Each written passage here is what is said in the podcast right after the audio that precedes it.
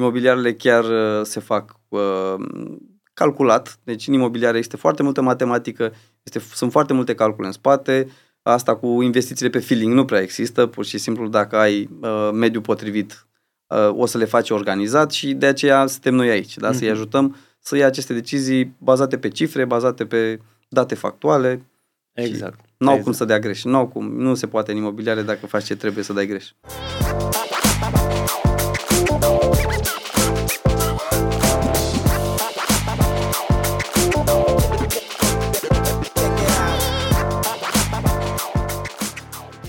Salutare, salutare și bine v-am găsit la un nou episod Banii Vorbesc. Un episod foarte interesant și de data aceasta în care o să vorbim despre imobiliare, un subiect uh, foarte drag mie, pentru că am început să investez destul de mult în zona aceasta, dar e parcă și un subiect în care românii parcă se pricep cel mai bine. Nu știu, la politică și la imobiliare zic toți că se pricep, dar uh, dacă e să ne uităm cine face efectiv bani și profit din imobiliare, cam puțini sunt cei care reușesc să facă cu adevărat randamente, uh, să zic, foarte bune. Înainte, de, înainte să începem, aș vrea cumva să vă las cu două momente ale partenerilor noștri care ne susțin cu adevărat acest, acest podcast. Cu Raiffeisen Digital Bank primești un cont curent fără costuri, 100% online într-o aplicație simplă și intuitivă. Descarcă aplicația astăzi. Podcastul Banii Vorbesc este sponsorizat de XTB România, companie completă de investiții cu peste 20 de ani de experiență. Nu uitați că la finalul episodului vom avea un concurs. Ca în fiecare episod din acest an vom avea un concurs în care vom oferi aici două cărți uh, oferite de editura Ac și Politon, dar o să vorbim despre ele foarte mult uh, după. Acum să, să-l introducem și pe invitatul nostru, Cristi Strătescu. Este invitatul care a fost la noi acum un an și patru luni, dacă e să nu mă înșel, și care, a, a cărui episod a fost cel mai vizionat pe YouTube până în ziua acesteia. Poate acesta o să-l depășească. Uh, Cristi cred că este unul dintre oamenii cei mai ocupați pe care îi cunosc eu și îi urmăresc eu așa la nivel uh, online. Uh, dacă acum un an și patru luni cumva vorbea despre imobiliare și ajuta pe alții să cumpere imobiliare, asta face și acum, bineînțeles, dar acum deja este implicat în niște proiecte foarte, foarte mari, este foarte activ, cred că, nu știu, nu știu cum face toate lucrurile, este și șef de proprietar, zicea, șef de bloc, cred că, asociație, așa, uh, este și șef de asociație, ai zis că ești președintele unei asociații, uh, ONG. Clar, ONG, bun. Uh, clar că îți faci foarte mult timp să stai și cu familia. Uh, ajut, ai ajutat foarte multe familii de ucrainieni, ceea ce te felicit. Și mă bucur că ești aici și îți mulțumesc că ai venit iar. Acum am format offline, să zic așa. Perfect, mulțumesc pentru invitație. E surpriză și pentru mine să aud că a avut atât de multe vizualizări, deși subiectul imobiliare în principiu este foarte urmărit. Atunci hai să zicem că poate e și meritul imobiliarelor pentru, pentru Da, da, a fost și un episod foarte bun pentru că ai vorbit atunci despre leverage și ai dat niște exemple foarte clare. O să intrăm un pic așa ușor, ușor în, în detalii, dar înainte de toate, cum reușești să faci toate lucrurile pe care le faci? Da, în ultimul timp cred că am ajuns să muncesc cam 16 ore pe zi, oh. nerecomandat cardiacilor, ca să zic așa. Uh, eficientizez la maxim. Uh, mă ajută în primul și în primul rând faptul că am o atenție distributivă foarte bună. Uh-huh. Aici, nu știu, dacă mi-am cultivat-o în timp, am și lucrat la asta, dar probabil te și naști cu un pic așa de atenție distributivă da. pe care să construiești. Deci poți să fac două, trei lucruri în același timp, ceea ce e foarte important. De exemplu, dacă am un, o sesiune de mentorat cu cineva pe imobiliare, în timp ce vorbesc cu el și nimeni nu-și dă seama, eu rezolv 100 de mail-uri și zeci de grupuri okay. de Facebook și WhatsApp. Deci ceea acum ce... stai și mai scrii pe WhatsApp? acum cu mâna stângă care nu se vede, am telefon și da, glumesc. Dar uh, hai să zicem că nu am, uh, nu am timp morți și mm. nu Televizor nu există, deci nu m-am mai uit la, doar la meciuri, că acolo da. și la meciurile echipei favorite și prefer mai mult, cel puțin în ultimul an, să mă duc pe stadion, măcar să mă descătușez mm. acolo, dar în schimb multă muncă, deci cine crede că succesul vine cu două taste, nu întotdeauna vine. Trebuie multă muncă, trebuie să construiești, trebuie să consolidezi ce ai construit și după care să automatizezi. Cam asta este mm. și cam asta fac eu și de asta muncesc atât de mult, pentru că sunt într-o etapă în care pot să construiesc ceva super fantastic pentru imobiliare și o să vorbim, mm-hmm. dar în același timp trebuie să mă și asigur că ce construiesc se consolidează ca ulterior să avem totul automatizat. Deci e un proces mm-hmm. de mhm. câțiva ani pe care mi l-am asumat, de, de trastare. Da, uh, na, ce să zic, spor în toate, pentru că ai nevoie. Acum intrăm un pic în zona asta pentru care ne-am întâlnit aici și aș vrea să te întreb că cum vezi tu, o să ajungem și la zona aia de hub de reituri pe care, la care lucrezi foarte mult, dar cum vezi tu zona asta de imobiliare că s-a dezvoltat în ultimii 2-3 ani? Pentru că au fost niște ani destul de interesanți din punctul ăsta de vedere. Uh, grea întrebare. Uh, pentru mine care sunt în piață, nu mi se pare că s-a întâmplat ceva mm, neobișnuit. Mm-hmm. Am avut niște creșteri mari de prețuri, dar este în ton cu inflația. Adică să nu uităm că imobiliarele sunt un hedge pentru inflație, adică mm-hmm. o protecție împotriva inflației. Deci dacă vrei să ai niște bani securizați mm, împotriva inflației, în principiu cel mai uh, la îndemână este să-i pui în imobiliar. Mm-hmm. Da, prețurile cresc, salariile cresc pentru că prețurile au crescut, presiunea se pune și pe imobiliare, pe prețul imobiliarilor și automat ajungi într-o spirală în care practic imobiliarele țin uh, ritmul cu inflația, după care ceea ce s-a și întâmplat la noi a și depășit inflația, mm-hmm. pentru că mai sunt și alte elemente, nu doar inflația, care ajută la creșterea prețului.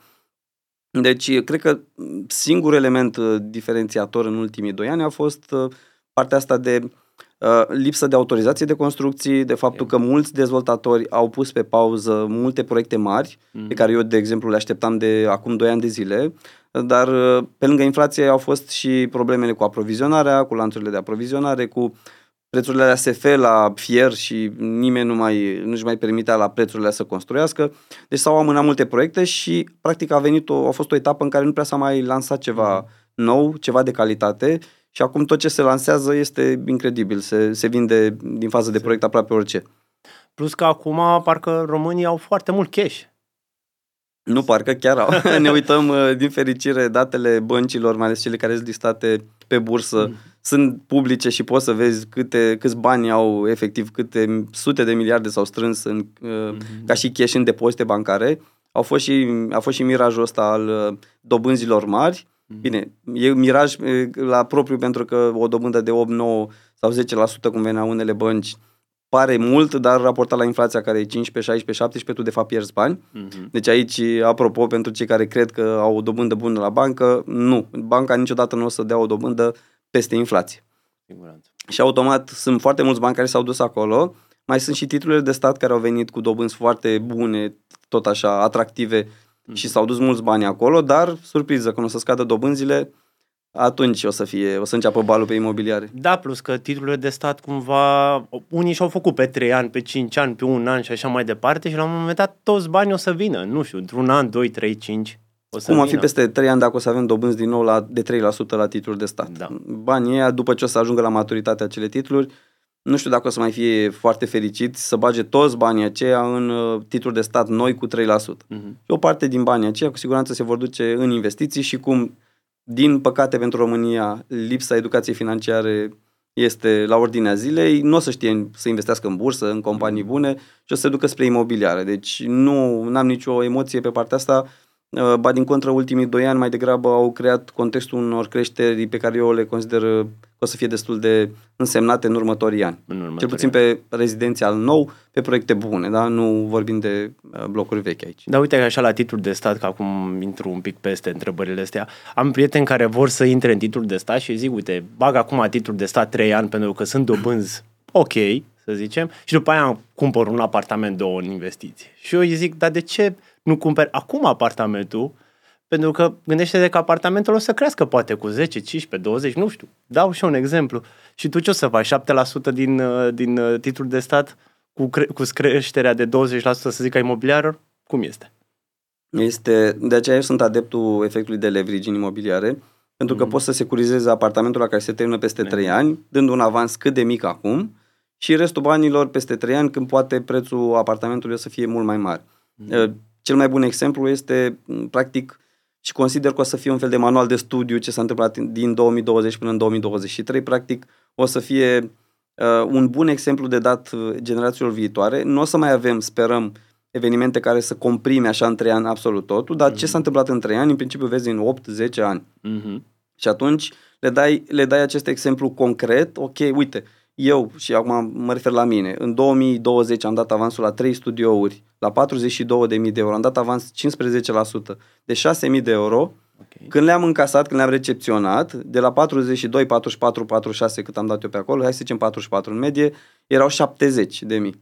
Deci, practic, eu am făcut un credit pe 30 și cât era, 36-37 de mii de euro, mm. dar era deja mai puțin de jumătate din, uh, din valoarea, valoarea a, a apartamentului sau studioului respectiv. Deci, în 3 ani, cât de mult te ajută să securizezi un preț acum pentru viitor. Adică poți pierde doar dacă prețurile scad dramatic, în ăștia trei ani cât tu aștepți mm-hmm. să ți se livreze locuința și ca să scadă dramatic uh, trebuie să se întâmple ceva cu adevărat uh, senzațional și de asta recomand ca să se dea avans cât mai mică. Dacă chiar este război sau ceva grav, știu că am dat doar 15%, cred că nu mă mai mhm. gândesc la ea 15%, cred că prioritățile sunt altele. Exact. Atunci poți să-ți asumi că nu mai e acel uh, apartament, ai pierdut 15% și fugi unde vezi cu ochii ca, ca să poți să scapi de, de situația respectivă. Dar în rest, dacă nu e război sau altceva, greu de crezut că o să scadă prețurile atât de mult încât să-ți pară rău că ai luat în fază de proiect. Cel puțin în următorii ani, da, greu, greu de crezut. Dar în următorii ani ne putem aștepta la fel creșteri cum au fost atunci, în anii respectivi? Uh, depinde Gen... cât de repede scad dobânzile. Dacă dobânzile o să, o să stea în zona asta și o să scadă foarte încet, încet, nu o să vedem creșteri foarte mari. Dacă, în schimb, o să vedem dobânzi că scad, dobânzile scad agresiv anul acesta și ajung, mm. să zicem, uh, IRCC-ul se duce sub 5% anul viitor, implicit asta înseamnă că și titlurile de stat noi o să vină la un sub 6, sub 5, dobânzile bancare la fel, încet, încet o să se întoarcă banii din, în piață, banii mm-hmm. din uh, titluri și din depozite și implicit, cum ziceam, se vor duce o parte în imobiliare și atunci e posibil să ne așteptăm să crească mai rapid decât inflația. Mm-hmm. Adică nu ne așteptăm, eu sunt 100% convins, o dau aici în direct, că peste un an, dacă tot o să ne uităm la, la, la vizualizări, exact. o să vedem dacă dobânzile o să scadă, o să vedeți că prețurile vor crește mult mai mult decât inflația, mai ales că o să fie mică inflația atunci. Exact. Plus că, na, la anul ne vedem tot aici, poate, sau într-un studio și vorbim despre ce s-a întâmplat de anul trecut. Perfect, da? gata. Pe lângă, pe lângă inflație și, uite, dobânzi, uite, care ar fi, să zic, factorii aia economici, sociopolitici și așa mai departe, care ar, pe care să-i avem în vedere când am analizăm piața imobiliară. Pentru cei care, hai să vedem, este piața imobiliară acum în, într-o nu știu, într-o bulă, într-o scădere, în creștere, cum, ce urmărim noi efectiv, când vedem dacă este bun sau nu? Uh, dacă vorbim despre locuința personală, okay. acolo nu contează criteriile da. respective. Atunci o să mă refer doar la investiții. investiții. Mm-hmm. Bun. Um, eu mă uit în primul rând ca să iau de la macro la micro. micro. Mm. Mă interesează în primul rând, hai să zicem, țara. Da? România este clar o țară unde aici nu trebuie să mai, uh, să mai intrăm să detaliem. Oricine poate să googlească, o să vedeți sunt multe materiale gratuite postate chiar de noi pe, pe grupurile acestea. România este o țară cu indicele de accesibilitate unul dintre cel mai, cel mai jos cel din, mai, uh, Uniunea, din Europeană. Uniunea Europeană. Da? Adică locuințele noastre sunt chiar ieftine. Uh, mă amuză un pic că pe Facebook, pe grupurile noastre de educație financiară, când vorbesc despre faptul că suntem printre puținele țări din Europa, asta mai civilizată, în care un cuplu cu salariu minim pe economie, amândoi având salariu minim pe economie, mm-hmm. pot să-și facă credit la o casă și să locuiască. Da? Un, o garsonieră de chiar și în București, de 40.000, 50.000 de euro garsonieră, pirata este sub 1000 de lei. Uh-huh. Deci cu 2500 câte salariu în momentul de față, morolesc pe acolo, deci 5000 de lei pe o familie, mai poți să plătești 1000 de lei, că dacă nu plătești 1000 de lei, oricum stai într-o chirie care tot 1000 de lei este, uh-huh. sau pe acolo. Și atunci uh, suntem printre puținele țări în care cu două salarii minime poți să-ți iei o casă, ceea ce acum, uh, pentru cei care ne urmăresc și sunt în diasporă, cred că pot să confirme că în Germania cu două salarii minime pe economie să-ți iei o în capitală, da, deci în capitală, nu într-un orășel pe nu știu unde, să-ți iei o, undeva în oraș bine de tot, o, o garsonieră sau o proprietate bună, nu prea poți să te atingi așa de ușor. Deci suntem foarte ok ca și țară în momentul de față. Apoi, mă uit la orașele cu potențial. Sunt anumite orașe care sunt favorizate de anumite uh, conjuncturi. Uh-huh. Cum a fost Brașovul, da? Ne uităm la ce explozie a fost la Brașov, nu a fost întâmplătoare. A venit aeroportul, aeroportul creează premisele unei dezvoltări. Premisele momentan. Da, premisele momentan.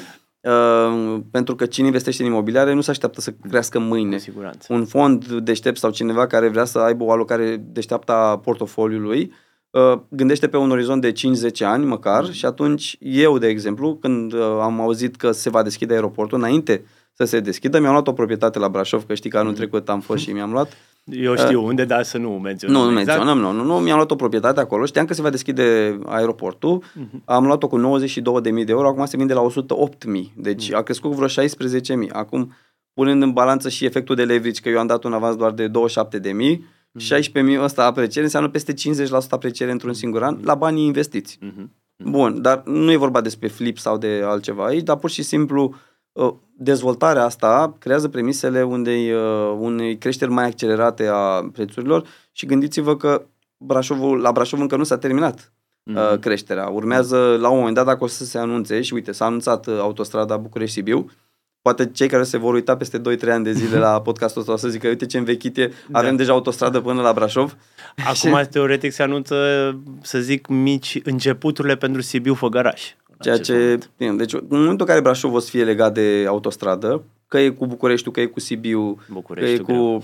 oricare dintre astea, o să crească și mai mult, pentru că acum eu din București nu mă duc la Brașov în weekend. Deci prefer să mai bine îmi iau două zile libere în curs săptămânii și mă duc. Deci gândiți-vă Așa este. câți bucureșteni, și sunt mulți care își permit să facă weekenduri la munte, nu se duc la Brașov pentru că se opresc maxim la Sinaia, că atâta pot să suporte Exact, coada. da, coada de la, de la bă, unde se blochează acolo, că îmi scapă acum numele. Uh, Da, și mie acum. da, trece Dar peste. ca idee, da? Deci gândiți-vă că asta, de ce am mizat următoarea investiție pe care am făcut-o, apropo Mhm. de orașe cu potențial, că suntem la nivel de oraș, este Sibiu. Mhm. Pentru că deja acolo e certitudine, autostrada Da. s-a început, nu mai este că o fi copății, deci se lucrează și se lucrează intensiv.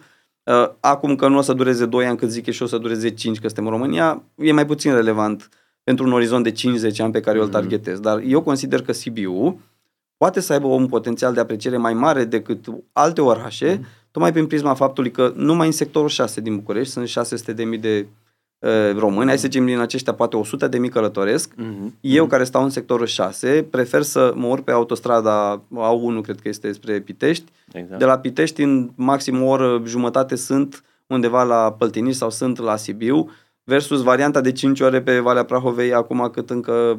Dacă e să pleci vineri, da. Dacă e să pleci vineri, da? Și atunci de weekend o să fie super fain să te duci în Sibiu, la munte, uh, să te duci la Păltiniș, să ajungi pe autostradă, prin tunelul, probabil o să fie ceva spectaculos autostrada respectivă și o să fie ușor să te duci, să faci un popas în Sibiu, eventual să mergi mai departe, să te duci Păi de la Sibiu e rapid, Alba Iulia în sus sau imediat din Da, țară. și dacă atunci ritmul am așa. zis ok, în momentul de față, pentru, cel puțin pentru short term, short term renting, ceea ce targetez eu în primul rând, am zis ok, deci o să fie niște mii, zeci, sute de mii, nu știu, că și Piteștiul și toate, tot ce înseamnă bucata asta până în Vâlcea, o, să, o să le fie atât de accesibil Sibiu din momentul respectiv, să faci o oră de la Pitești sau din zona respectivă până la Sibiu, încât de weekend short term renting ar trebui să explodeze.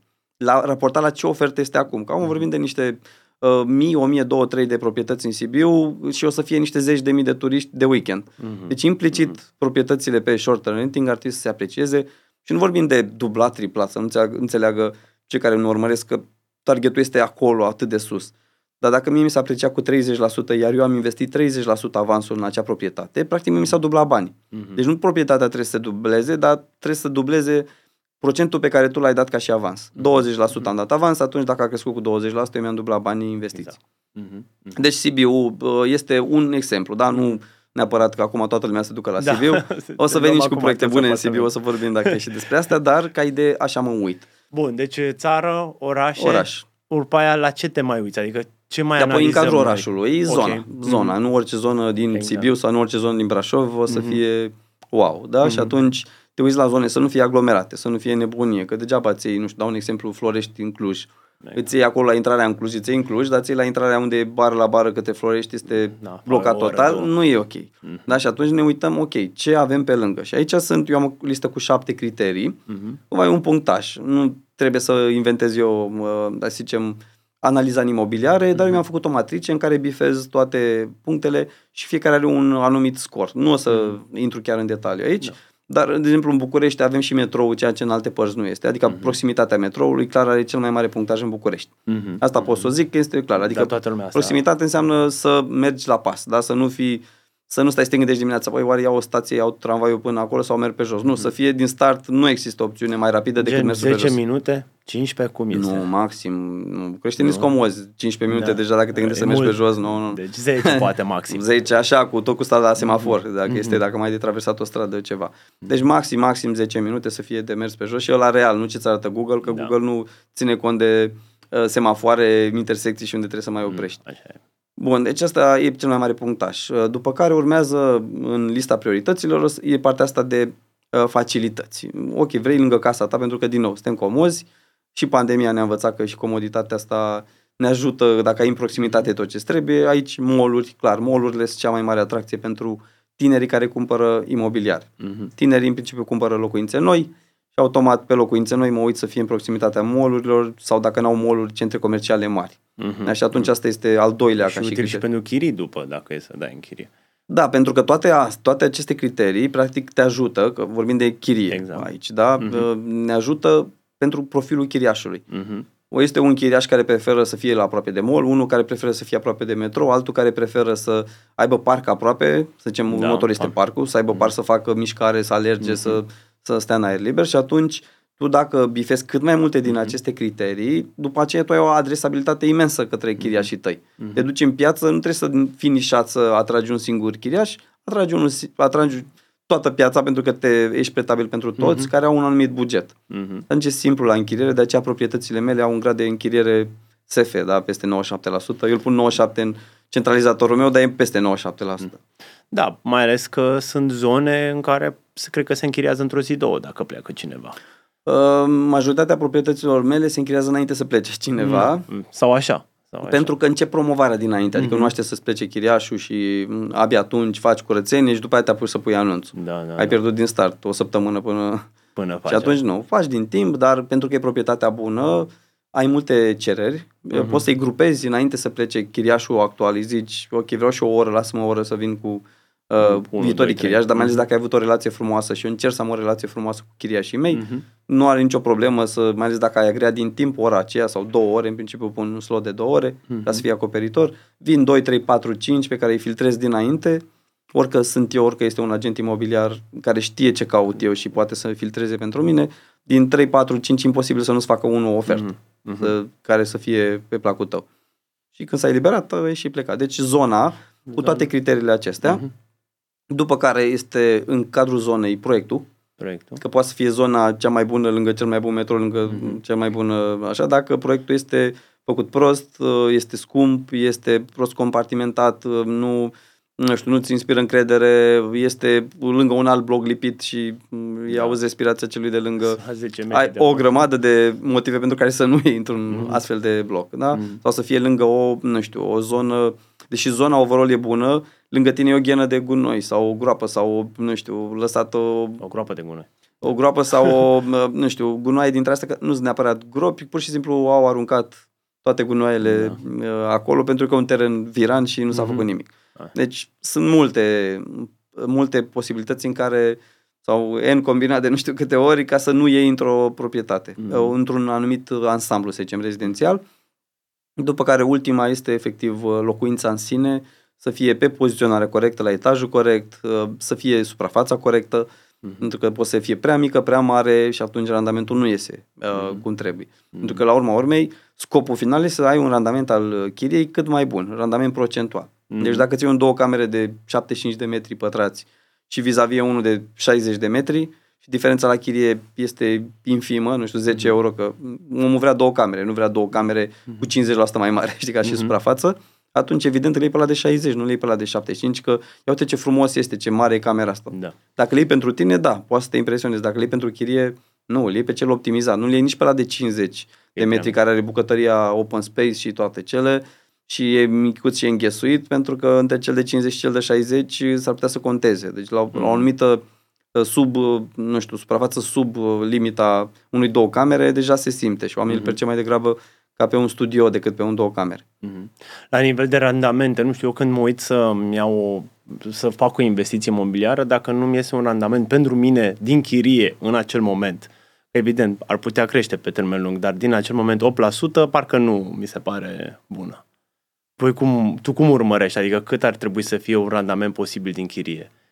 Eu să-ți pentru că faci iau doar pe calculele. credit și că încur- și încurajez doar pe credit Mhm. achiziția, uh, nu fac niciodată cât ar fi pe cash. Ah, ok. Deci nici nu Mhm. habar n-am cât este pe cash pentru că n-am calculat niciodată. Mă interesează efectiv, fac simularea în Excel-ul meu de randamente în care Mhm. pun dobânzile bancare, că sunt dobânzile care este forecastul de dobânzi, de scădere Mhm. și trebuie să-mi dea în principiu double digit. Dacă nu-mi dă minim 10% randamentul Ok. de început, pentru că asta e frumusețea când iei prin credit, uh, randamentul ăsta crește de la lună la lună. Mhm. Pentru că în fiecare lună ție ți se achită mai mult din credit. Mai mult, adică principalul, partea de principal și partea de dobândă, se modifică în timp. Crește principalul cu jumătate de euro, azi jumătate de euro, bine, luna asta jumătate de euro, luna viitoare, jumătatea de euro care se achită, practic se adună la randamentul tău. Mhm. Și atunci randamentul tău este un 0, ceva, se, îți crește de la lună la lună. Mhm, mhm. Ca idee, așa, în vreo 5 ani, randamentul crește cam cu 2%. Adică dacă am 10 acum Mhm. și nu se schimbă nimic la dobânzi, nu se schimbă nimic la, nu știu, politica um, de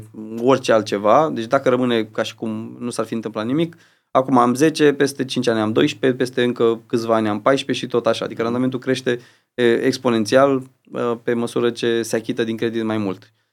Da, ăsta e atu, ăsta e atu creditelor. Uite, chiar aici o întrebare de la cineva. Uh, eu am pus, am pus uh, înainte o întrebare ca să că ș- le-am spus că o să vin la mine aici în, uh, în să zic, camera asta, în studio acesta și am zis să vedem ce întrebări au pentru tine și o întrebare a fost aici cum putem investi imobiliare cu venituri de 5.000 de lei pe lună dacă tu ești în acel moment salariat și salariat evident și ai și chirie și alte cheltuieli. Cum putem cu 5.000 de, lună, 5.000 de lei net pe lună să inve- investim? Oare? Uh, Bun, în primul rând când te duci să faci un credit, banca nu știe că tu ai o chirie. Mhm. Deci, practic, venitul tău e de 5.000 de lei. Dar faptul că tu dai o chirie, asta... E treaba lui. Da. Practic, uh, în momentul în care te duci la bancă cu 5.000 de lei, banca zice așa, îți dau grad de îndatorare 40%. Asta înseamnă că poți să faci o rată de 2.000 de lei. Excepțional, pentru cei care știu, băncile pot să de facă derogări pentru un grad de îndatorare mai mare, către 55%, dar doar pentru un procent limitat din credite. Din câte știu eu, 10% din creditele pe care îi le dau pot să fie cu un grad de îndatorare de 55. Eu m-am folosit de 55 ăsta la maxim, că nu puteam să scalez, dar hai să zicem 40, să nu-i ducem în, în varianta asta să meargă chiar așa de agresiv. Bun, ai 2000 de lei posibilitatea de a face o rată. Cu 2000 de lei îți iei un apartament de două camere, cu excepția Clujului, aproape oriunde, da? cu o rată de 2000 de lei. Chiar făceam un calcul la seară, știu că ieșise un 400 și un pic de euro la un uh, credit de 80.000 de euro pe 30 de ani, să zicem Ok. că ești un tânăr, deci poți să iei chiar un credit de 80.000 înseamnă o proprietate de vreo 100.000. Mhm. Da, deci Că un trebuie două să ai camere, avans. da, că Mhm. restul este avansul tău. Deci poți să iei un studio garantat, oriunde, chiar că cred că și, și în Cluj poți să iei un studio. Un dacă studio nu sigur, da. Bun. Acum, singurul calcul pe care trebuie să-l faci este ca, în primul și în primul rând, rata să fie sub, uh, sub chirie. Da? Chiria să fie mai mare decât rata. Adică dacă ai o rată de 400 de euro, trebuie să calculezi dacă acel studio îți aduce 500 de euro. Mhm. În principiu, eu am targetat întotdeauna 100 de euro. 100 de euro diferența. diferența. Mhm. Acum că dobânzile mai măricele, hai să zicem, e ok și 50 în ideea în care te gândești că peste un an Mhm. O să ajungă la deja 100. dobânzile scad și o să ajungi la 100. Da? Mhm. Practic îți asumi că un an de zile, uh, aproximativ un an de zile, că nu știm cât Mhm. de repede o să scadă dobânzile, dar aproximativ un an uh, o să mergi cu o marjă mai mică, un venit pasiv. Că la urmă urmei ăsta e deja venit pasiv, tu îi bagi în buzunar. Mhm. Mhm. Nu recomand să-i bagi în buzunar, mai ales dacă e prima proprietate. Evident, eu zic să-i lase în contul acela, pentru că la un moment dat, dacă îi pleacă chiriașul peste 7-8 luni, măcar are deja 7-800 de euro care Exact. sunt în cont și se achită două luni de zile, are de plată ratei fără nicio problemă până găsește următorul chiriaș. Mhm. Pe măsură ce o să aibă mai multe proprietăți, o să fie mai simplu, pentru că atunci ai un buget cumva. Suta aia de euro se pune într-o, în același coș, coșul ăla e mult mai mare, nu mai ai nevoie de un buffer de multe mii de euro, da? Ai un proprietate care ți se eliberează la un an de zile și le închiriezi într-o lună, deci ai trebuie un buffer de vreo 400 cam pe acolo, 400 pentru două proprietăți sau 6, 600 de euro pentru trei proprietăți, deci nu mai ai nevoie de un buffer atât de mare. Mhm. Uh, Deci restul e matematică. După care când te duci la bancă, ai chiria care se consideră ca și venit la următorul credit. Adică te-ai dus cu 5.000 de lei, banca zice ok, ai o rată de 2.000, dar ai o... Um, Chirie. Trebuie să aibă contractul pe 3 ani, minim, uh, sau cum nu este? neapărat. Uh, Majoritatea băncilor uh, sunt multe bănci, nu ne- nu neapărat majoritatea, dar sunt multe bănci care acum, efectiv, după ce ai făcut contractul de 3 luni de zile, uh, te poți duce cu el dacă ai înregistrat la, la ANAF. ANAF, Dacă la l-ai ANAF, da. înregistrat cu formularul C168 sau ce mai fi peste un an, 2, 3, cine știe ce nume eu Exact. mai da, sau dacă se scoate, în fine, l-ai înregistrat, um, contractul l-ai înregistrat și la ANAF pentru veniturile respective, practic te duci cu el la bancă și banca ți-a încalculat acel venit. Da. Pe vremuri când am apucat eu, să zic, de imobiliare, uh, cerea ca si- acel contract să aibă minim un an vechime. Deci să ai de un an de zile, dar un an complet, după care puteai să faci, să-ți ia în calcul venitul respectiv ca să faci următorul credit. Și eu de așteptam și făceam anual câte un credit. În fiecare an câte unul, câte unul. Așteptam să-mi intre la calculul venitului și proprie- ultima proprietate, venitul de la ultima proprietate. Ah, ok. Bun, deci ca să uh, simplificăm răspunsul, practic ai 5.000 de lei salariu, să zicem că tu ai o chirie de 2.500 de lei, îți ia banca în calcul, majoritatea iau cam 70%, 70% din 2.500 respectiv vine un 7 ori 2, 14, 7 ori 5, 35, 1.750. Deci ai 5.000 plus 1.750 minus 2.000 cât este uh, rata la creditul respectiv. credit. Deci aproximativ un salariu de 4.700. Acum sunt niște calcule rotunjite. Da. Mhm. Deci, practic, ai 4700, nu mai poți să faci un credit uh, cu 2000 valoarea, poți să faci de unul de 1900 sau cât vine, Mhm. da? Și atunci, ok, nu mai iei una de 100 de mii, iei una de 90, De sau 90. de 90 de mii. Asta în prima fază, după care poți să, poți să mai trișezi, da? Odată poți să declari chiria mai mare, ANAF-ul nu o să se supere niciodată dacă tu Pentru spui că că ai ești chirie de sau- 3000 Mhm. și plătești taxe de 3000. Aici, cei dacă sunteți la bănci, nu vă uitați la asta, pentru că oricum nu aveți cum să știți da, care e chiria reală, practic. Exact. Uh, mai puteți să mai trișați. Eu am trișat la, la un moment dat, pentru că nu, nu mi ieșea calculul acesta. Mhm. Uh, în- la primele locuințe, cel puțin, nu aveam, aveam și salariu mic, eram la limită maximă de datorare și trebuia să forțez cumva.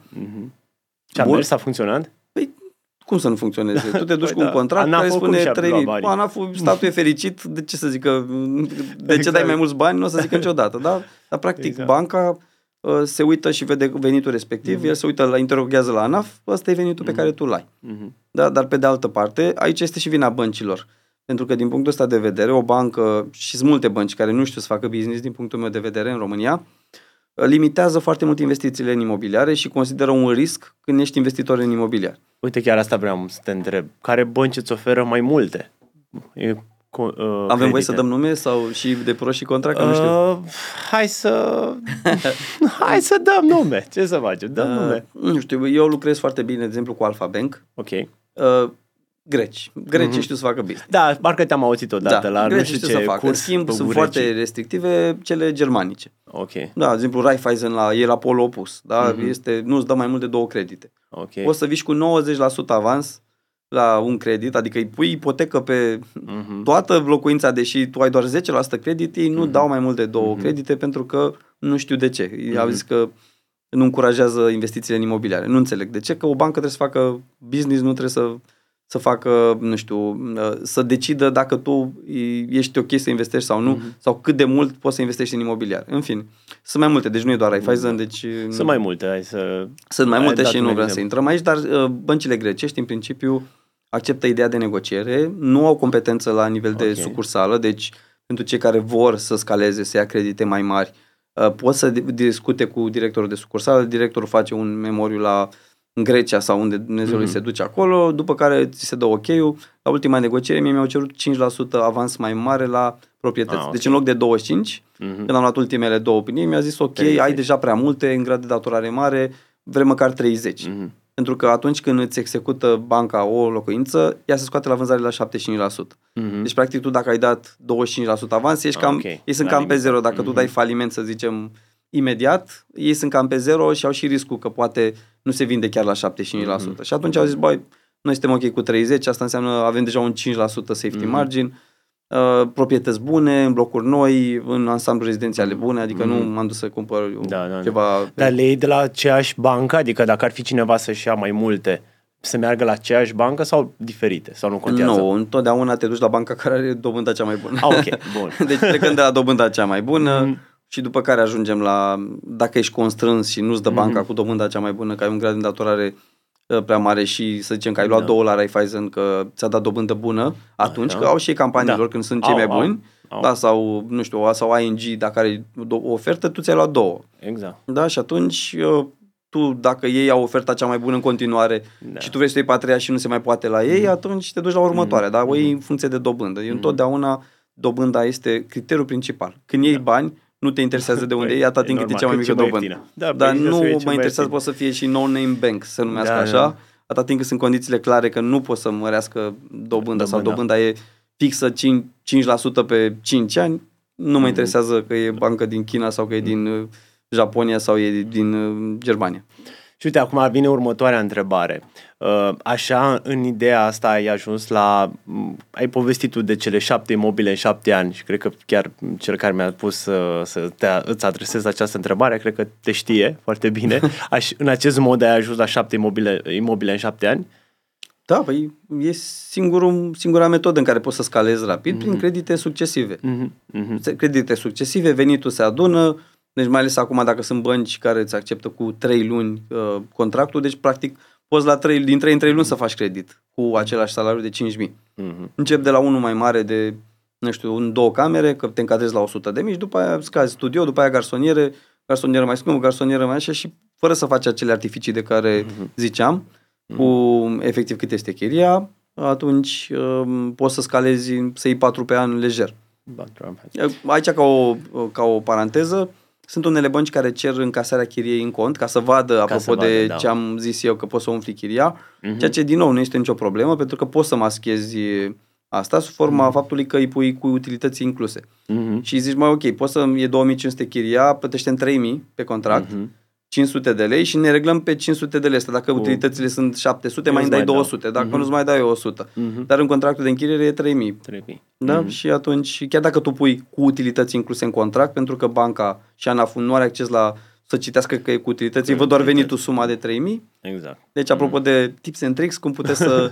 Să mai creșteți venitul. Să creșteți veniturile, cum puteți să... Că aici vorbim de cei care au venituri mai mici. Da, să da, da, facă cei chestia cu asta. 5.000 Că sau cei mai care au puțin, câteva mii de nu euro, are că sunt rost. mulți. Ei Nu, nu, deja gradul de datorare pentru unul care câștigă, nu știu, 3000 de euro pe lună. Nu, Deci, strict pentru cei care au fost ca mine, Mhm. care au, pleacă de jos, care au niște salarii de începători, că na, nu toată lumea începe la 23-24 de ani cu salarii de multe mii de euro, chiar și ei pot să înceapă, mai ales dacă sunt în cuplu, e fantastic, da? E, sunt două salarii și dacă au, sunt proaspăt, uh, nu știu, absolvenți și sunt doi corporatiști cu fiecare cu 4.000 de lei pe lună, păi cu 8.000 dacă sunt ca și cuplu, cu 1.000 de lei, oho, dacă aveam 8.000 de lei pe cuplu la 23 de ani, acum Da, Mai parcă departe. știu un pic povestea și după aia ai ajutat-o pe sora ta să facă sau... Uh... Nu, nu, am ajutat mulți, dar soră nu am, deci n-am Ah, ajutat nu, de nu, soră. nu, atunci, nu știu, pe, care a fost, uh, după, la ce vârstă ai luat prima, primul apartament pentru investiție? 29 de ani. 29 de 29 de ani a fost uh, primul, prima garsonieră. Eu l-am luat pentru locuit atunci. Ok. Am pentru locuit, dar uh, am locuit în el, nu știu, șapte luni sau ceva de genul, după care am luat o altă proprietate și asta a devenit investiție. Mhm, mhm. Și după aia mă mutam din el. La început mă mutam, uh, devenea investiție, stăteam eu, hai să văd, să miroase Să a vezi nou, cum este. să stau eu, să miroase a nou 5, 6, 7 luni, după care mă mutam. După care am început să învăț, adică era, a fost costul la educației, că primele le-am luat prost. Le-am luat Nu le mai ai să le mai ai? Uh, mai am cel garsoniera, prima garsonieră. Ok. Primele trei le-am luat foarte prost. Prima am lăsat-o acolo uh, ca și exemplu de așa, nu. Ok. Uh, nici acum nu s-a apreciat, am luat-o și scump, nici acum nu este la prețul de 2009 când am luat-o Ah, ai eu. luat-o când, și o chirie uh, proastă, adică m, am luat aceleași proprietăți, cu, a- de fapt am luat proprietăți cu aceeași sumă, Mhm. în altă parte cu chirie cu 50% mai mare ulterior. Adică randamentul e foarte slab, dar fost nou și vând, anul. A nou fost și vând anul, da. este, este o, am, o țin acolo ca pentru așa amintiri. A fost și anul 2009 unde erau prețurile Da, cumva- și prețurile și zona, la marginea deci orașului, mai zona multe. aglomerată. Deci uite, ai învățat aceste lucruri, ce criterii A, de pe care pielea ne-ai zis, mea. nu ai învățat-o pe pielea, mea, ta? Nu m-a învățat nimeni. Cine ne preda educație financiară în 2008, da, așa 2009? este. În 2008-2009, nu știu, foarte puțin. Foarte puțin și în Foarte niciun caz puțin. nu exista Pe YouTube-ul imobiliare, la sigur. nivelul ăsta. Dar toți se Acum. pricep, pricepeau la imobiliare atunci. Uh, Cum și individual, acum. toți se Toți se pricep pricepeau, nu? Da, e foarte amuzant pentru că eu făcând și partea asta de one-to-one-uri, îmi place la nebunie. Nu am timp să o fac, Mhm. Da. dar aș face dimineața până seara one-to-one-uri pentru că acolo simți efectiv cum schimbi vieți. Cum sunt oamenii. Pentru că da. oamenii ăștia și mai postez eu câte un story din când în când cu persoane care îmi scriu după, nu știu, o perioadă, să-mi zică după șase luni, un an, doi, trei și mulțumesc și, doamne, deci niște mesaje atât de, De din faine. suflet în care spun că ok, cât m-a ajutat să iau decizia, pentru că informație găsești multă pe internet, multă. Dar cineva trebuie să-ți dea acel brânci, să te împingă, știi, să te scutere, iar eu nu sunt soft în one-to-one-uri. Mhm. Eu nu stau acolo și zic da, da, da, nu, eu îi motocesc Ei, bine, uh, îi motocesc bine și le zic ok, ai două variante, varianta 1, pui mâna și te apuci de treabă și ai Da. suport de la cel mai înalt nivel, adică ai Mhm. niște oameni în spate care te ajută pe fiecare speță, îți dau tot ce ai nevoie, ai nevoie de design, ai nevoie de, mm, nu știu, XYZ îți spun property manager, tot ce vrei, te ajut ca să, Mhm. să ajungi acolo unde îți dorești. Ai suportul meu oricând dai mesaj pe WhatsApp, o să răspund că nu mă doare mâna să-ți dau un Sigur. mesaj. Deci ai tot, tot ce trebuie, n-ai nicio scuză să nu te apuci de, Mhm. de a investi în imobiliare. La nivelul la care Poți decidem împreună că ele, cât poți, poți, da? da, e Dar clar. măcar prima investiție, că după aia o să vezi că nu mușcă, nu doare, nu nimic și o să o faci pe a doua și după aia o să vezi că începe să-ți placă și uite așa, Păi ca la bursă, știi, primele, nu știu, să, să încep de două, trei luni să pui niște bani și pe să vezi că vrei și mai multe, și mai multe și așa mai departe. da, și atunci scopul meu este să-i pun să înceapă, Mhm. să împing și de asta la, în unul la unul poți să faci asta. Într-un uh, webinar sau online, uh, într-adevăr atingem o, o masă mult mai Da. mare, dar ca să ia decizia, nu. Mai degrabă, cei care vin în unul la unul cu mine, zic că am văzut 7, 10, 15, 20 de filmulețe cu tine și tot n-am avut curaj și am zis, băi, trebuie neapărat să mă văd cu tine, să mă văd, mai ales că acum se poate și fizic. Am Da. trecut de pandemie. Păi da, că în unul la unul este ceva concret, practic, pe exemplu concret, decât... Cred că e de uh, încredere, și- că concret îi dăm și aici, nu, nu da, zicem nimic da, abstract. Știi? Știu, știu, știu. Dar că stă în le- fața ta, te da. uită, se uită în ochii tăi și de rușine și tot se apucă de investi, nu știu? Da, așa e și cu cei cu, cu cei cu care lucrez eu, la fel, parcă, parcă unul la unul este cel mai bine. Atunci, nu știu, simți cel mai bine că îți lași un impact de-al tău. Pe mine mă motivează maxim asta pentru orice fac, în ideea Mhm. în care știu că nu am trăit degeaba pe pământul ăsta. Mhm. Banii sunt bani, dar până la urmă urmei faptul că schimbi niște vieți în bine și poți să inspiri atât de multe persoane prin ceea ce facem noi, toți care facem educație financiară, este incredibil. Mhm. Chiar dacă unii o văd, uh, văd doar privința, din privința banilor, misiunea noastră este cu totul alta. Este aceea de a, chiar de a duce țara asta la un alt nivel. Păi, cu siguranță, dacă noi fiecare ajută câte unul, doi, trei, deja ăia doi, trei poate ajută și ei la rândul lor. Uite ce am învățat și așa mai departe Exact. și cu siguranță crește tot. Da. Hai să revenim un pic. uh, Voi la, voi la Hubix cred că aveți foarte mulți oameni cum să analizați un, uh, un uh, ansamblu. Aici este, și aici este o problemă mare. Că, uite, au mai fost cazuri mari cu ansamblu care, nu știu, au dat faliment, n-au mai, au vândut o garsonieră la cinci oameni, nu știu, am auzit de curând. De curând, la Ploiești, da. Exact. Sau, uh, uite, la Brașov un uh, ansamblu care na, nu-și mai respectă datoriile, să zic, și cupoanele chiar la bursă, e și obligațiuni la bursă. Cum, ana- cum putem noi ca persoane să analizăm un ansamblu înainte să cumpărăm de la el? Uh, La ce să ne uităm e oare? destul de greuț. Adică Asta mă tocmai, imaginez, tocmai de asta sigur. am înființat cumva Hubix-ul, Mhm. pentru că s- sunt toate aceste if-uri. Da. Um, La început, eu când am, uh, deci când am început să investesc în imobiliare, primele două investiții, inclusiv prima garsonieră, au fost cu așa cu trecutul glonțului pe la ureche, pentru că dezvoltatorul ulterior a dat faliment la primul uh, la prima garsonieră începuse un alt proiect în altă parte și a dat faliment și l-au executat inclusiv cu niște zeci de apartamente în proiectul în care eu am luat. Ok. Iar la al doilea am luat în primul bloc, m-am mutat acolo, aveam încă două blocuri în construcție, nu am apucat să fac creditul și am primit înștiințarea că a intrat în insolvență. Deci nu am apucat să fac creditul.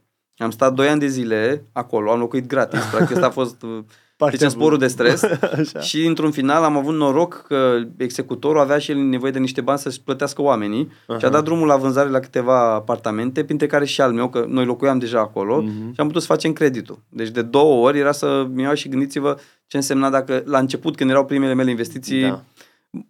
luam, uh, nu știu, faliment la prima, La faliment prima. la a doua, nu mai investeam probabil never în imobiliar. Da. Da. Deci nu prea ai cum. În principiu te poți uita așa macro, dar din păcate nu știu dacă am văzut până acum vreun dezvoltator care să facă, să construiască pe firma mamă. Dar inclusiv One United, care e cel mai mare dezvoltator din România, ca și e ca listat la bursă și e cel mai mare, când face un proiect, face un SRL nou care se numește Xulescu, uh, nu știu care, SRL. Da, un SRL nou, astfel încât dacă se întâmplă ceva, riscul este la, La la SRL-ul la nou înființat, firma mamă nu, nu este trasă la răspundere, pentru că întotdeauna acțion, uh, acționarii nu plătesc dacă firma respectivă face ceva, ci doar administratorul. Adică e un administrator și dacă firma intră în faliment, acționarii niciodată nu stă la răspundere. Și asta nu e, nu e normal.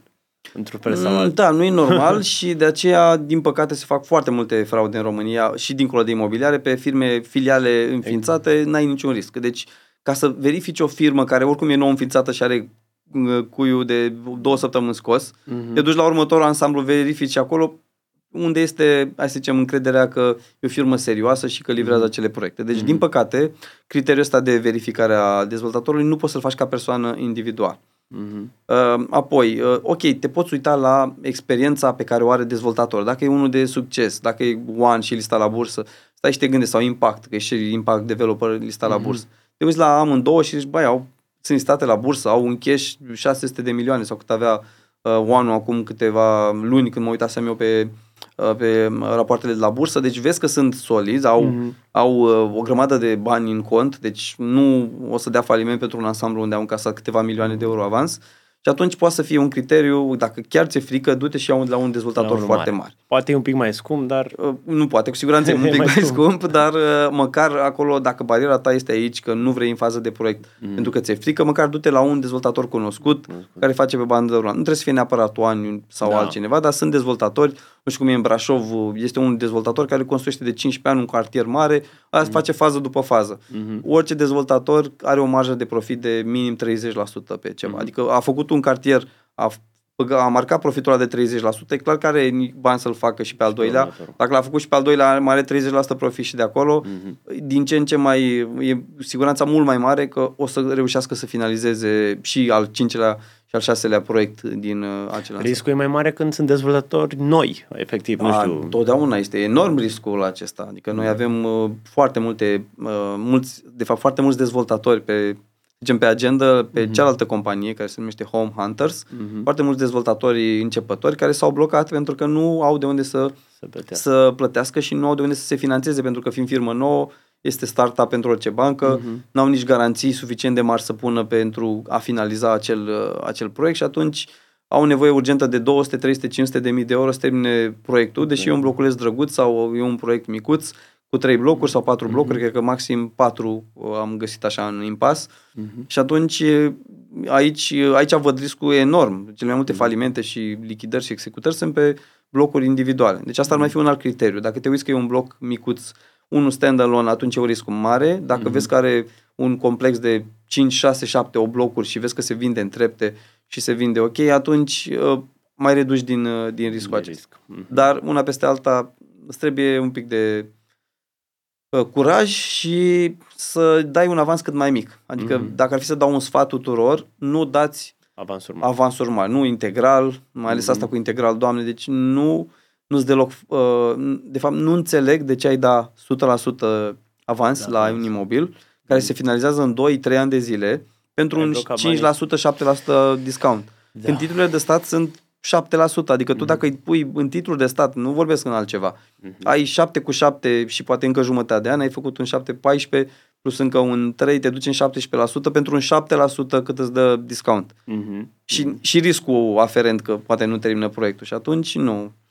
Voi la Hubix uh, mă gândesc că lucrurile sunt altcumva, la nivel de analiză dezvoltatori. Uh, da, lucrurile sunt la un alt nivel pentru mm-hmm. că în primul rând, noi analizăm, uh, facem un due diligence uh-huh. care pleacă cu due diligence-ul juridic, adică uh-huh. verificăm toți acționarii din spate, partenerii, uh, că sunt mai mulți. Este contractorul, este dezvoltatorul, este cel finanțatorul, uh-huh. sunt mai mulți actori implicați, verificăm pe toți să fie curați. Nu vrem oameni politici, nu intrăm în dacă sunt oameni politici în spate, uh-huh. pentru că politica poate să spună, da. uh, acum poate politicianul ăla e la putere și se dă un aviz și cine știe cum i s-a dat avizul ăla că este el acolo, dar poate chiar dacă are un aviz cât de cât ok, mâine se schimbă și vine altul de la alt partid și atunci este, poate să-ți blocheze proiectul, să-i blocheze proiectul concurentului, da? Uh-huh.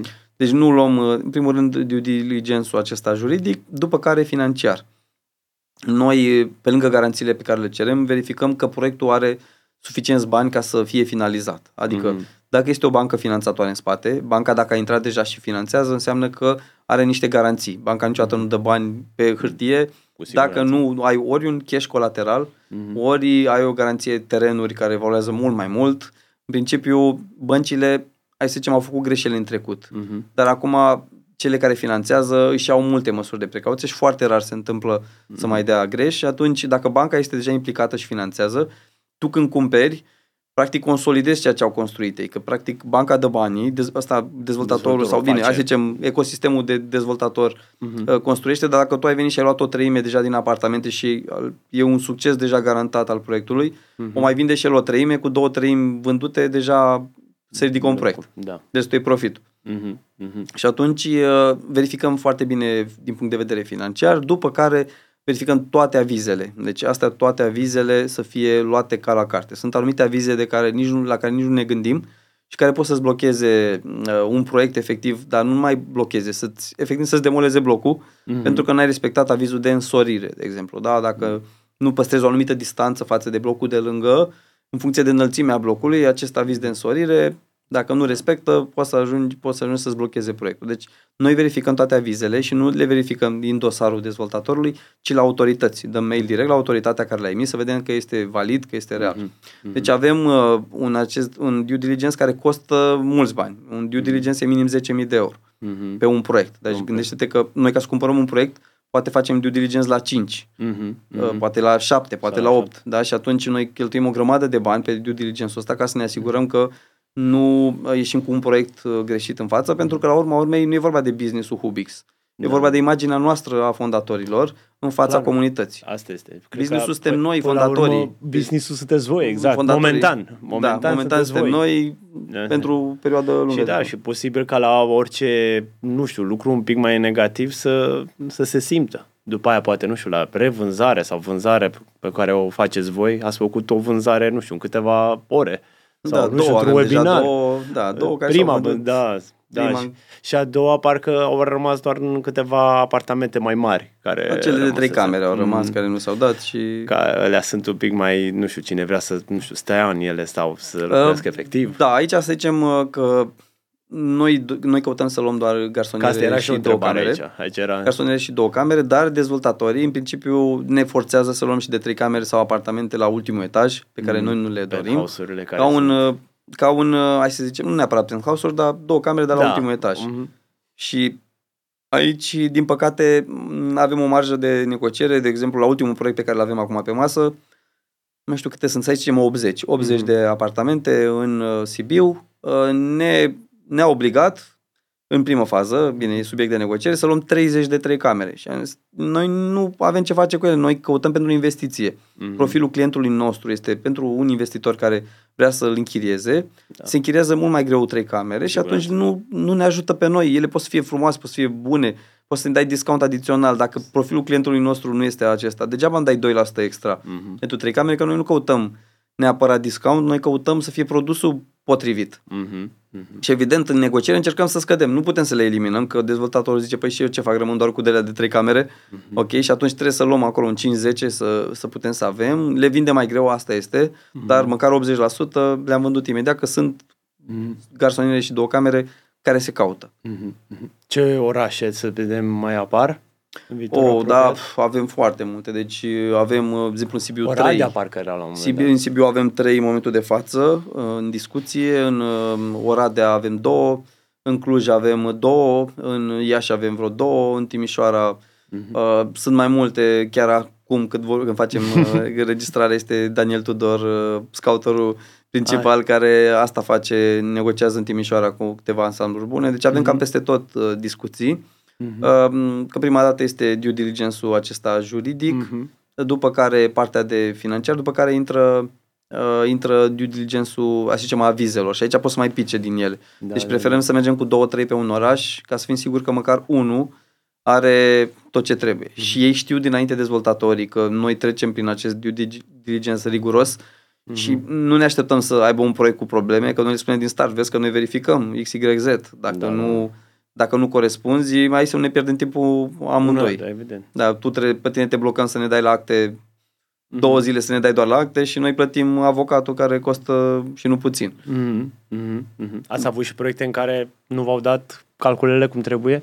Uh, financiar nu, că primul, deci din punct de vedere financiar, mm-hmm. prima dată este uh, discountul pe care noi îl, îl cerem, îl este minim 7%.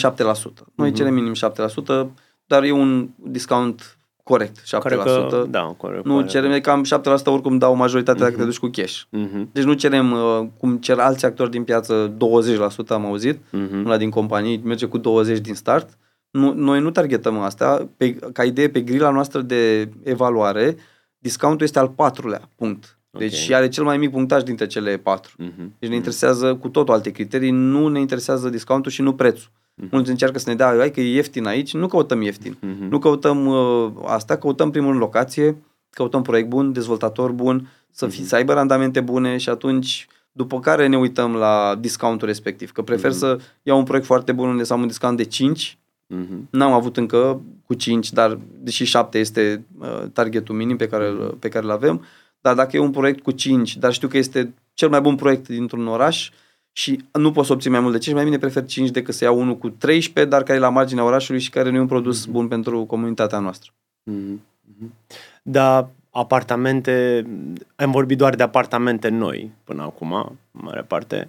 Apartamente, când, nu știu, când alegem să cumpărăm poate un apartament vechi sau unul nou? La investiții, da, pare, ar trebui nou, în special partea asta să faci prin leverage.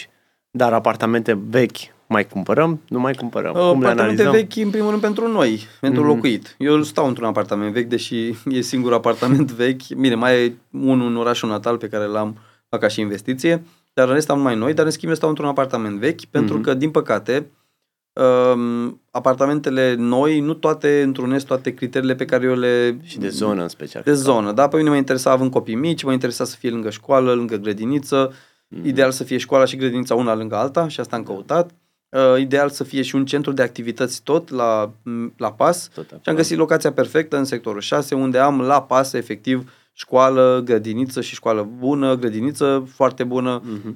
tot bazinul Steaua, că sunt la trec peste da. drum, este Steaua și acolo toate, tot ce înseamnă sport poți să faci ca și hobby, nu trebuie neapărat să fii profesionist. Da. Uh-huh. Deci pentru mine a contat locația și atunci am luat un apartament vechi și atunci intrăm pe criteriile alea, ok, apartamentul vechi, cum să fie, ce, cum să arate, cum să aibă vederea, suprafață mm. și toate cele, dar deja vorbim de uh, preferințele fiecăruia, că fiecare își dorește când își cumpără pentru el pentru locuit, își dorește ceva anume și aici n-aș intra că suntem da. unici, fiecare își dorește aici, altceva. Este. Așa este.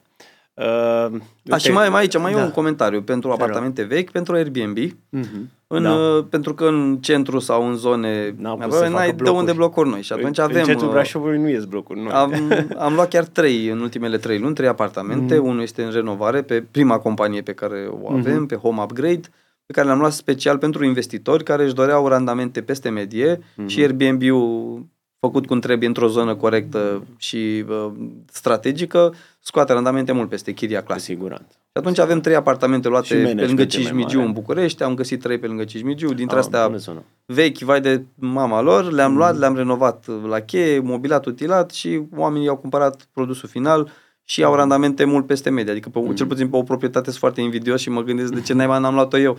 Deci, că scoate un randament incredibil. Da, păi mai ales dacă ai, nu știu, un studio, că astea ăsta cred că se caută cel mai bine, o cameră, că dacă ne uităm pe Booking, vedem acolo ce, în Brașov eu mă uit, să zic, pe Booking, să vedem cine călătorește în Brașov, 60% sunt cupluri. 60%, deci... Studiourile cele mai bune, cel cele puțin mai ăsta care ziceam că produce foarte bine, era un două camere mic. Ok. Am spart peretele, practic, am pus niște mm. uși mari de sticlă frumos, așa, între ah. zona de dormit, ca să poți să le deschizi, care sunt da. glisante și le deschizi și îți dă, zicem, Uh, partea asta de deschidere de, nu știu, de spațiu, uh-huh. dar patul să fie pat, uh, ai o zonă care delimitează, poți fi închisă sau nu riște, riflaje, ceva, uh-huh. și zonă de canapea ca să poți să te uiți frumos din canapea la televizor. Uh-huh. Deci un studio este, sau cel puțin studiourile cele mai căutate, uh-huh. cel puțin uh-huh. și pe București. Acum mai pe București și pot să-ți confirm că pe București, în principiu, studiourile rup pe Airbnb față de orice altceva. Da, activitatea așa, așa, să zic, extra hubic, să zic, e mai mult către închirieri pe termen lung sau uh, către, să zic, uh, regim hotelier? Pe Ca, portofoliul meu? Da, portofoliul tău. Uh, portofoliul meu a fost pe regim clasic. Uh-huh. Am început asta cu regim hotelier în ultimii ani. Uh-huh. 2019, cred că a fost prima listare.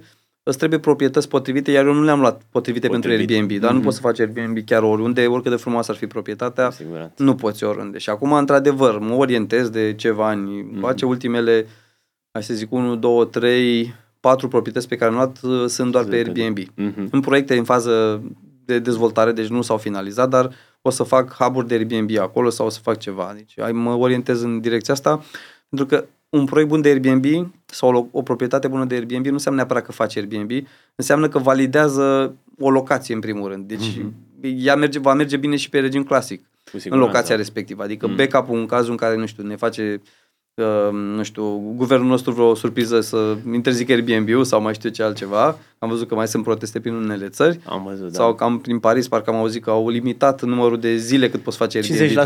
50% din, din lună. Mi se pare... Da. Da. Și atunci, dacă o să avem vreodată vreo surpriză, știu că în zona respectivă, în a- locația respectivă, pot să iau chirie foarte bună și pe clasic, pe regim clasic. Mhm.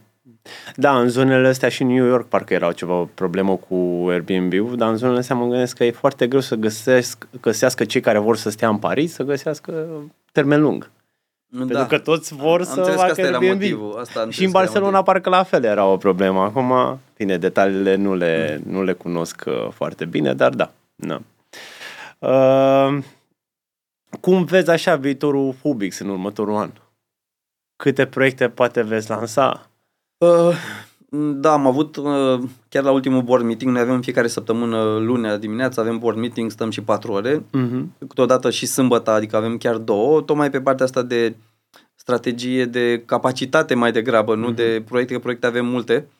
Uh, ultima discuție a fost despre, ok, luna viitoare e posibil să venim cu patru, putem să le ducem operațional sau nu. Okay. Suntem în etapa în care deja am dat anunț de recrutare, să recrutăm uh, un, uh, nici nu știm cum se va numi, dar ceva, ne trebuie cineva în birou să se ocupe de operațional, pentru că odată ce omul a rezervat, trebuie să discuți cu el condiții, loc de parcare, să emiți contractul de rezervare, Este factură. o muncă. Este multă muncă de operațional, Mhm. pe care momentan noi, cei trei fondatori, putem să o ducem, dar dacă o să avem patru în același timp, o să fie greu. Mai complicat. De asemenea, partea de notariate. Momentan eu acopăr partea de notariate, mă duc în toată țara, Am văzut semnez, pozele, da. semnez cesiunile. E ok, la un proiect pot să mă duc. Durează vreo două săptămâni până îi, îi programez. Mhm. Dar ce mă fac o să am patru proiecte în același timp și să am 200 de cesiuni de, Cu siguranță. uh, de organizat. În plus trebuie organizat cu notarul, că notarul ca să primească toate documentația. Deci e foarte multă muncă de organizare și deja începem să ne recrutăm uh, oameni Mhm. pe partea asta de operațional, pentru că dacă o să avem oamenii potriviți, și e vorba doar de să, pentru noi ca și fondatori să găsim care sunt resursele de care avem nevoie, că după aceea poți să vii cu zeci, adică nu e nicio problemă. Mhm. Bani să fie, proiecte și proiecte bune, că de lansat multe putem să lansăm, deci ca să trag o concluzie, Bogdan, care este cel mai, uh, hai să zicem, prudent dintre noi toți, zice, ok, șase proiecte anul acesta, eu care sunt cel mai optimist, am zis minim 10, minim 10, deci uh, asta este, mai ales că bani sunt în momentul de față, pentru că ni se întorc foarte repede, am lansat două hub-uri, sau vândut imediat 80%, ni s-au întors deja banii, restul e profitul, să zicem, pe care chiar dacă se mai lungește cu o lună, două, trei vânzarea, e profitul care practic nu ne încurcă la capitalul social pe care îl avem de 6 milioane de euro, nu ne încurcă cu nimic să investim încă unul și încă unul. Deci putem să ducem și 20 de proiecte, dacă o să fie atât de bune și o să mm, decidem că trebuie să mergem cu toate, nu avem emoții aici. Uite o întrebare pe care o văd în comentarii la voi. Când mai deschideți pentru alți uh, investitori, alți acționari, să zic așa? Uh, Da, a fost, uh, a fost uh, situația aceea de la început, Mhm. în care cumva ne-a fost teamă că dacă ridicăm bani public, să nu fi, intrăm sub incidența ASF-ului și ne-am limitat la 149 de investitori. Inițial, noi ne-am gândit să luăm 500, Ok. 500 cu sume mai mici, 10.000 de euro era minimul pe care îl targetam. Am zis undeva între 5 și 10 milioane, cu 10.000 acela să fie un acționariat cât mai mare, cât mai fain, cât mai mulți viitori cumpărători de proprietăți pentru investit. După care, într-o noapte pe la 12 noaptea, eram la un avocat de succes din uh, București, care a stat și s-a gândit și a zis, băi, și dacă vine ASF-ul peste voi? Și dacă, f- fără să știm niciunul dintre noi dacă Se are dreptate întâmplă, sau da. nu, el și nici el nu știa, a zis, dacă vine. Și am zis, ok, hai să jucăm safe. Mai ales că ne și grăbeam să dăm drumul la treabă, că venea uh, toamna și toamna e cel mai bine să lansezi ceva când se întoarce toată lumea din concediu. Și am zis, ok, mai bine să jucăm safe, intrăm doar cu 149 ca să intrăm, uh, să fim compliant și din punct de vedere ASF și atunci trebuie să mărim limita la 30.000 de euro. Și au fost foarte mulți care au rămas pe din afară Mă dezamăgiți. gândesc. Erau unii cărora le garantasem locul uh, din experiențele cu celelalte rate-uri pe care le-am, uh, le-am înființat și ziceam, ok, n-ai intrat la primul, dar la al doilea îți garantăm locul cu 10.000 Da. ce le zicem acestora. Și acum uh, na, a trebuit, din păcate, să îi dezamăgim pe ei, Mhm. fără să fie cu intenție. Și aceștia ne întreabă constant, pentru că ei, Da. lor li s-a promis, Păi ce, cred că când ei faceți scriu. majorare. Dar Ei ca idee scriu. sunt peste 2000 de persoane care așteaptă, înscriși oficial, cu sume între 10.000 și... Păi ajungeți la bursă și acolo poate poți Da. să cumpere acolo. Po- nu cumperi prea e acolo. scopul nostru bursa momentan. E, zic și eu, poate pe termen mai lung. Uh, momentan. da, momentan nu ne dorim să ne listăm pe bursă pentru că Totuși sunteți la început, e destul, mi se pare, destul de Depinde, incipient uite, de exemplu, pe pentru Home asta. Upgrade, prima companie pe care am înființat-o, am declarat și o declar și acum public, în 2026 vreau să ne listăm la bursă. Oh. Iar anul ăsta am deja plan, de, în plan, deși când facem un an de zile de la înființare, vreau să emit deja primele obligațiuni corporative la bursă. Mm. Pentru cei care vor să aibă randamente mai mari din imobiliare, în ideea în care eu scot randamente între 20 și 30% și atunci de ce nu aș, nu aș emite niște obligațiuni să iau cu uh, 10% din piață Mhm. uh, o- să emit obligațiuni cu 10 și eu să fac undeva 25. Adică, decât să măresc capitalul social să atrag investitori noi, prefer să emit obligațiuni în primă fază și atunci am un leverage pe banii respectiv. Deci asta va fi prima expunere pe bursă, dar în 2026 ăsta este planul pentru că îmi doresc să aibă cât mai mulți acces la companie, Home Upgrade fiind și o companie, fiind cea mai sigură companie între toate trei, că nu ai niciun risc. Ai cumperi apartamente fizice, în locații bune, subevaluate, că le iei la prețuri Mhm. uh, de subevaluare, deci ai active fizice, nu există niciun risc de a pierde bani acolo. Pe de bani. Mhm, mhm. Efectiv. Uh, bun, bun, timpul deja, deja se duce.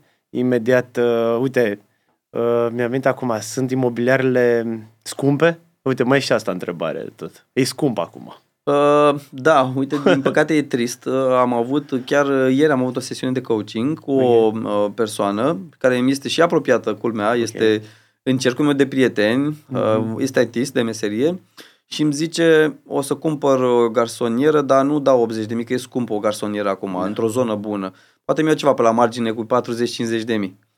Deci, m, sunt persoane care, deși au văzut tot, mă urmăresc, știu că nu trebuie să ți într-o zonă la margine și ieftin, pentru că acolo să ai o grămadă de bătăi de cap, acolo să ai chiriași de calitate mai slabă, care nu să aibă grijă de proprietatea ta. Randamentul procentual e mai mic sau poate să fie mai mic, Mhm. pentru că trebuie să ții cont de multe alte aspecte. Și aici aș vrea să fac o paranteză pentru că, deși e un miraj că, uite, iau o garsonieră de 50.000 de euro cu 300 de euro chirie, Mhm. Versus una de 100 de mii cu 500 de euro chirie, deci dublu la preț, dar chiria nu e de două ori mai mare. Așa. În schimb, tu ai niște costuri fixe pe care trebuie să ți le bugetezi, costul de reparații, costul de renovare.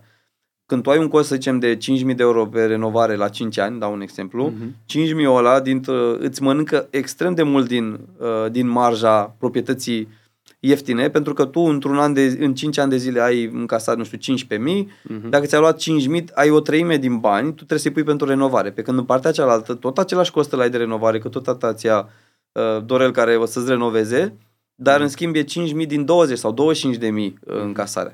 Și atunci toate costurile acestea ar trebui scăzute din, uh, cumva din încasarea brută și o să vezi că de fapt netul cu care rămâi este mult mai mic, plus bătaia de cap, pentru că acolo îți pleacă Sigur. chiria și mult mai des, că sunt oameni în tranziție, oameni care vin, au, uh, nu știu, cel puțin din experiență și nu numai, pot să spun că la local, în zonele astea limitrofe, în proprietăți ieftine, am avut cea mai mare fluctuație de personal. Mhm. Ocu- gradul de neocupare cel mai mare, deci ai multe bătăi de cap. Și atunci zici, sunt scumpe, dar raportat la ce sunt scumpe? Mhm. Pe tine trebuie să te intereseze randamentul. Și deci asta cu faptul că sunt scumpe, nu. Nu ne uităm la preț. Nu mă interesează că e 100 de mii, că e 30 de mii, că e 70 de mii. Mhm. Mă interesează cât este randamentul efectiv după ce l-am pus în Excel, dacă îmi dă randamentul bine, Mhm. cu cât este mai bine poziționată și mai de calitate proprietatea, dacă și randamentul îmi dă peste două cifre de minim 10%, înseamnă că nu e scump. Mhm. Pentru că în afara României, randamentele sunt de 3%, 2%. Doi, doi, trei. Hai, Da. dacă e patru, deja este bine, Mm, dacă deja, da. vorbim de, de Germania. Plus, dacă e să ne uităm, uite, Bogdan vine cu multe detalii de genul, la nivel de salariu mediu față de metru pătrat, suntem chiar Asta e o- indicele de accesibilitate. Exact, Dacă indicele câți metri acesta pătrați este- poți să cumperi dintr-un salariu exact. mediu. Ai zis, da, poate, na, cine nu știe cum, se, cum este Exact, acest e bună indice, precizare, da. uh, să, să știm că dacă în 2000, când în 2008-2009 era cam 5 salarii medii pentru un metru pătrat, acum este undeva la 1,5 și cred că în București chiar mai mic de 1,5. Da. Ceea ce încă suntem foarte, foarte bine. Este loc de creștere mult și nu criza vine, nu vine, mai este până, mai este până departe. Uh, Ce urmează? Mai urmează un al patrulea hub? Uh, al patrulea, a patra companie, poate. Patra, patra companie? Uh, în principiu, când am plecat la drum să, să, înființez, să înființez aceste companii, eu am plecat cu cinci Ok. în plan. Da? Momentan este foarte mult de muncă cu acestea trei, Mhm. de operaționalizat. Cu siguranță nu o să vină o a patra mai Prea devreme de curând. un an, doi ani. Mhm. Uh, dar aș vrea să fac o companie de uh, hub-uri, deci de administrare, de efectiv de închiriere, Ok. dar pe short term. Mhm. Adică m-ar interesa ca să fie și randamentele mult mai mare, Mhm. practic să ai un reit care cumpără proprietăți bune, în locații bune, care se, le, închi- se închiriază pe short term. Deci este un fel de lanț hotelier, mini lanț hotelier, dar pe Airbnb. Mhm. Deci asta ar fi una de, de închiriere. Cred că aici ar fi interesat. Sunt Da. mulți, cred că cu interes aici. Uh, Da, și Mai ales încă- dacă, ad- scuze, dacă administrezi totul acolo, pentru că aici e cu regimul hotelier, e totul fain, dar administrarea cine o face? O să fie administrare super fain, o să vedeți că o să lansez pentru Hubix Mhm. uh, un site care se va numi Hub Renting, Mhm. astfel încât um, o să fac hub-uri de Airbnb.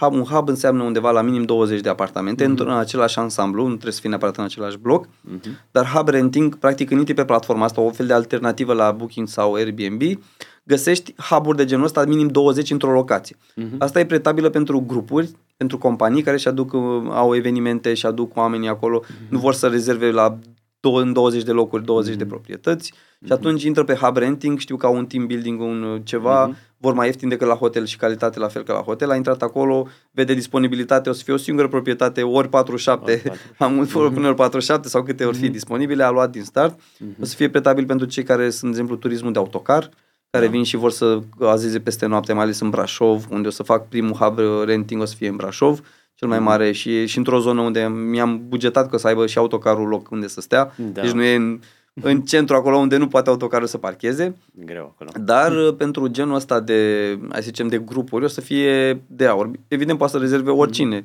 și uh, pe persoană fizică, unul singur care vine, dar uh, în principiu e o nevoie pe care nu o acoperă în momentul de față nimeni în piață, cu excepția hotelurilor, cu alte tarife. Mhm. Mhm. Deci o să fie aceasta a patra și a cincea o să fie pe uh, partea de uh, case uh, sau dezvoltări de case. Mhm. Deci aici mai degrabă un fel de hub-uri de case. De case. Um, am deja testez primul mini hub, am cumpărat șase loturi de teren, am pus deja o postare cine vrea să, să-și construiască cu mine casă pe același stradă Și au undeva fost? lângă București. Da, deja sunt persoane care Ia vor. uzi. Uh, e proaspăt asta, dar vreau un hub de case, adică să fie, nu știu, comunități de case, dar nu mari, ci 30-40 de case, Da. Să fie hub-uri pe case. 30-40 de case e ceva, adică nu e... Noi facem Nu e lucruri la foarte nivel, mare, uh, da. totuși, nu vorbim de șase. Asta e așa pe persoană fizică ce am făcut acum, asta Mm. cu șase. Dacă, dacă o facem organizat, atunci o să fie altceva. Bun, uh, bun Cristi. Uh, hai să mai anunț acum concursul, pentru că deja a trecut destul de mult timp și am vorbit, cred că, mult și de acum înainte. Uh, avem și un concurs pentru cei care ne răspund la o întrebare. Eu am venit cu întrebarea este 2024 un an bun de a investi în imobiliare? Dacă da, de ce? Dacă nu, la fel de ce? Și chiar o să, o să vă rog să lăsați comentariile pe YouTube mai jos, în comentarii, secțiunea de comentarii și o să alegem uh, un uh, câștigător al uneia dintre aceste cărți, pentru că o să vor fi doi câștigători, uh, Mamutul Banilor sau Calea Simplă spre Bogăție, oferite de editura Ac și Politon, Uh, o editură unde veți găsi, cred că, cele mai bune cărți de educație financiară din punctul meu de vedere și este și o editură care face și cred că este cea mai mare editură de uh, dezvoltare de cărți audio din, uh, din România. Dar, bun, răspundeți la întrebarea, este 2024 un an bun pentru investiții imobiliare? Dacă da, de ce? Dacă nu, de ce? Mai jos în comentarii. Dacă ne ascultați de pe audio, uh, intrați pe YouTube și ne lăsați pe YouTube comentariu. Uh, dacă ne ascultați pe YouTube mai jos, ușor, o să ne uităm, o să-i transmit și lui Cristi să se uite la comentarii dacă Poți să aleg dacă eu vrea. un câștigător? Uite, alegi tu un câștigător. Ok, Sau perfect. uite, îi alegi tu pe amândoi, Cristi, dacă vrei. Ok, hai. Ia alege, Ok și îți pe spun amândoi. eu, uite, șapte zile au, de când este publicat acest uh, episod, șapte zile au să răspundă și te anunț eu. Și dacă ai tu timp acolo, dacă nu, aleg eu, îți scriu Ok, eu și oricum pe mai WhatsApp. vin și cu bonus, cel care dă răspunsul cel mai fain are o sesiune de 1 la 1 gratuită cu mine. Mamă, deja aici suntem, deci Pentru și o ce nu? sesiune cu Cristi. Și o sesiune cu mine, bonus la concursul ăsta. Și bun, perfect. Deci, uh, tu alegi atunci, hai să zicem, tu alegi unul și Da. da. alegi și cel care are sesiunea și eu aleg a doua carte, să zic Perfect, cui să o gata. trimit. Ne-am împărțit. Bun. Cristi, mulțumesc tare mult de că ai acceptat invitația mea. Sunt sigur că o să fie un episod care va crește și ăsta așa mult cum a crescut și celălalt, chiar dacă celălalt a fost așa registrat uh, pe Zoom. Uh, sper că te simți bine la noi aici în studio și să ne vedem data viitoare. Abia aștept să tragem din nou linie peste un an, să vedem progresul și să vedem că imobiliarele chiar uh, se fac uh, calculat. Deci în imobiliare este foarte multă matematică, este, sunt foarte multe calcule în spate. Asta cu investițiile pe feeling nu prea există, pur și simplu dacă ai uh, mediul potrivit uh, o să le faci organizat și de aceea suntem noi aici, da? Mm-hmm. să-i mhm. ajutăm să ia aceste decizii bazate pe cifre, bazate pe date factuale. Exact. Nu au exact. cum să dea greș. Nu, cum. nu se poate în imobiliare dacă faci ce trebuie să dai greș. Nu, dar să facem deștept, să investim deștept în imobiliare și să luăm uh, randamente cât uh, mai bune. Mersi tare mult! Mulțumesc! Toate bune!